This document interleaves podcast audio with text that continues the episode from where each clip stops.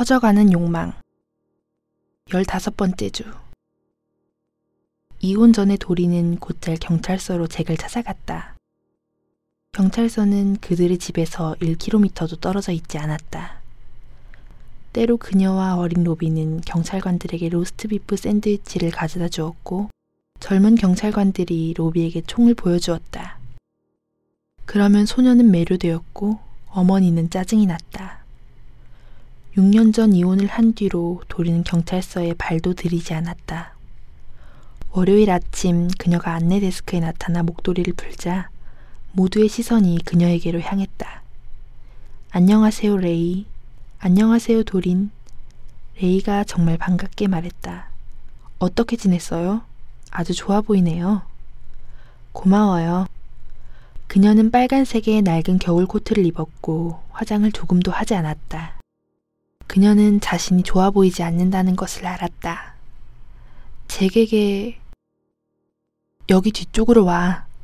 잭이 자신의 방문 앞에서 말했다. 아주 작은 사무실이라서 전처가 찾아온 것을 모를 수가 없었다. 도리는 어색하게 미소를 짓고 뒤쪽으로 갔다.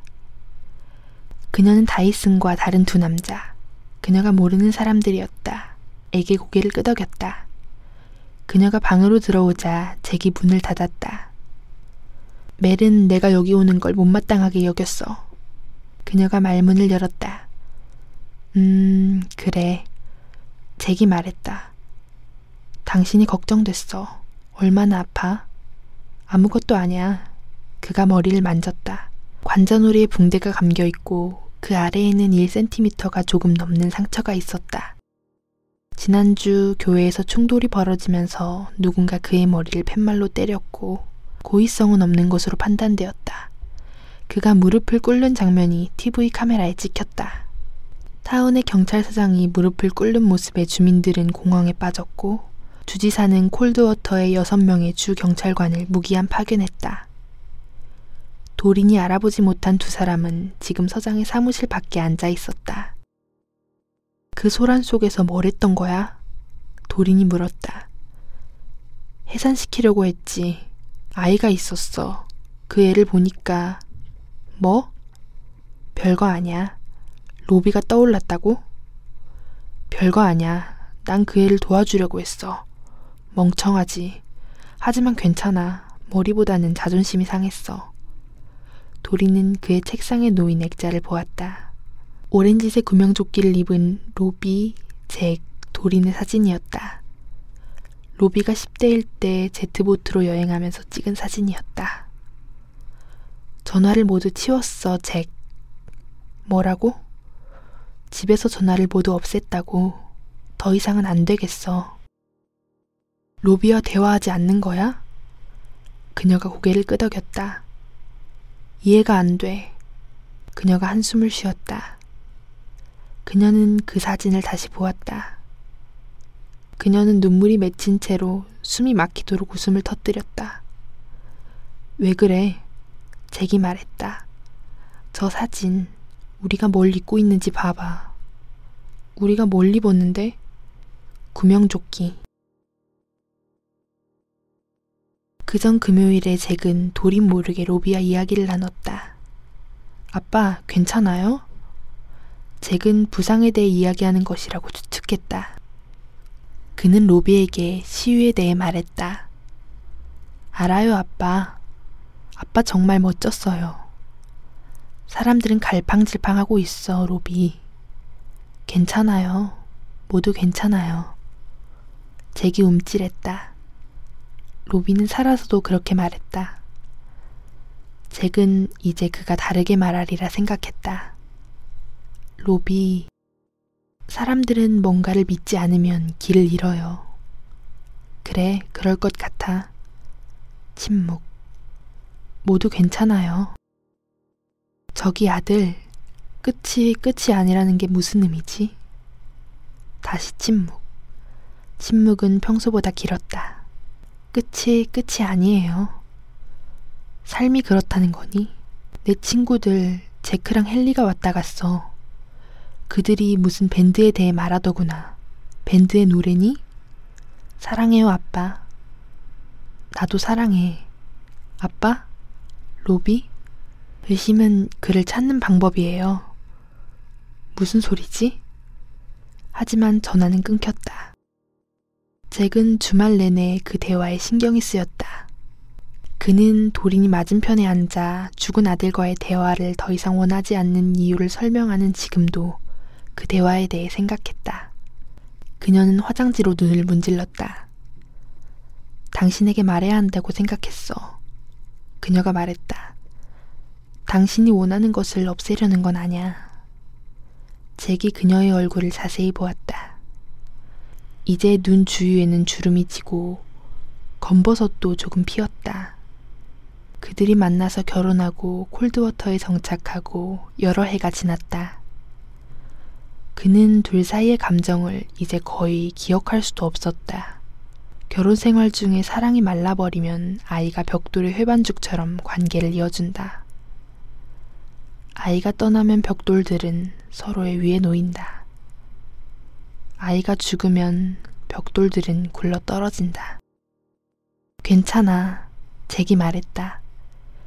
그 애는 내가 아니라 당신에게 전화한 거잖아. 설리는 노란 메모지 뭉치에 세부사항이라고 제목을 달았다.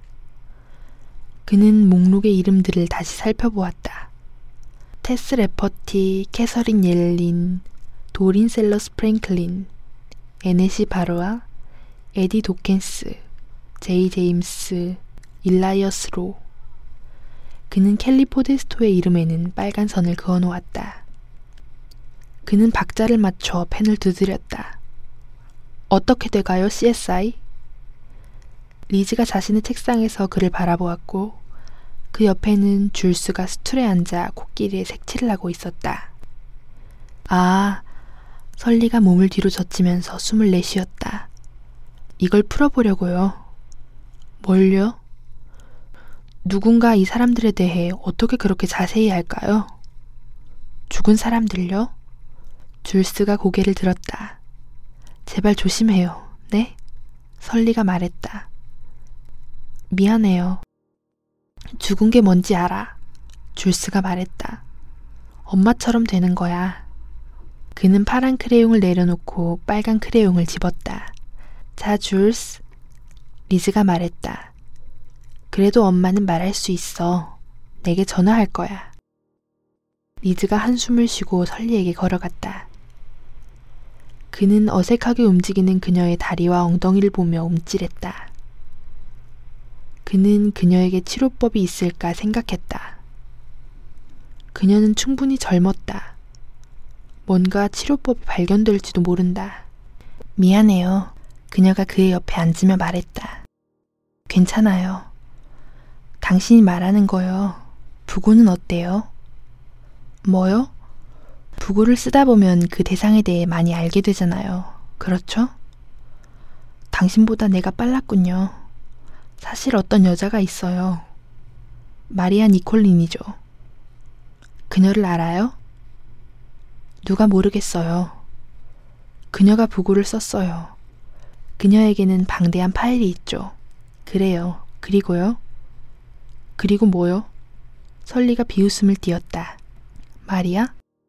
그 여자가 그 목소리들의 배우라면 내가 신발을 뜯어먹을게요. 리즈가 고개를 저었다. 마리아는 누구에게도 어떤 짓도 하지 않을 거예요. 쉴 새 없이 떠드는 것 말고는요. 내 말이 바로 그거예요. 하지만 그녀가 그 파일들을 갖고 있다면 다른 누군가가 보겠죠? 아무도요. 파일은 그녀 옆에 모셔져 있거든요. 확실해요? 뭐 아는 거라도 있어요? 리즈가 줄스를 흘깃 보았다. 줄스는 색칠하느라 정신이 없었다. 내가 아는 건 대학에서 배운 것 뿐이죠. 언론학 과목을 두어 개 들었어요. 기사를 실을 때는 질문을 받을 경우에 대비해 백업 기록들을 보관해 두어야 한다. 메모와 조사 내용을 간직해라. 잠깐. 그가 그녀를 날카롭게 바라보았다. 신문? 누군가 그 파일들 손에 넣어 이 모든 일을 벌였을 수도 있다는 말인가요? 신문사의 누군가? 그녀가 한쪽 눈썹을 추켜세웠다. 당신이 일하는 곳이잖아요. 제프 제이커비는 타운장의 직무가 그렇게 힘든 줄 알았다면 애초에 출마하지도 않았을 것이다. 그는 권위가 자연스럽게 자신을 찾아왔기 때문에 출마한 것이었다. 그는 은행장이었고 은행협회 회장이었고 피니언 레이크의 컨트리 클럽 회장이었다. 여기 콜드워터에서 못할 것이 뭐지? 젠장, 타운장이 얼마나 힘들겠어? 게다가 돈이 드는 것도 아니잖아.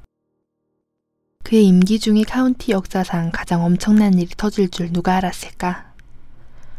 하지만 이제 콜드워터가 국제적인 관심을 받았기 때문에 제프는 그 관심을 놓치지 않을 생각이었다. 어린 켈리 포데스토가 못 견디게 사람들의 관심을 끌고 싶어 해서가 아니었다. 증거가 필요해요. TV 프로듀서인 랜스가 말했다.